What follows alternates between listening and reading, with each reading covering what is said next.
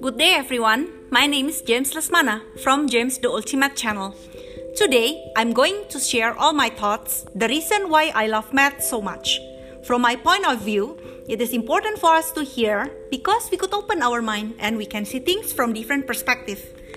My favorite subject is math, since it is the only subject that teach us counting all numbers, and based on my experience, it is the only subject that can be applied in our daily life. To be honest, I love traveling around the world with my family. And because I study maths, I could count all the different currency from one to another country. And I believe it is amazing. In consideration of math, I feel challenged.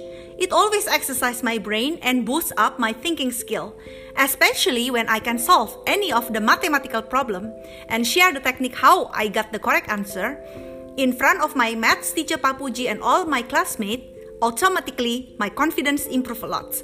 There was one day Papuji said, according to James' law, I just had a great feeling and I feel very proud of it.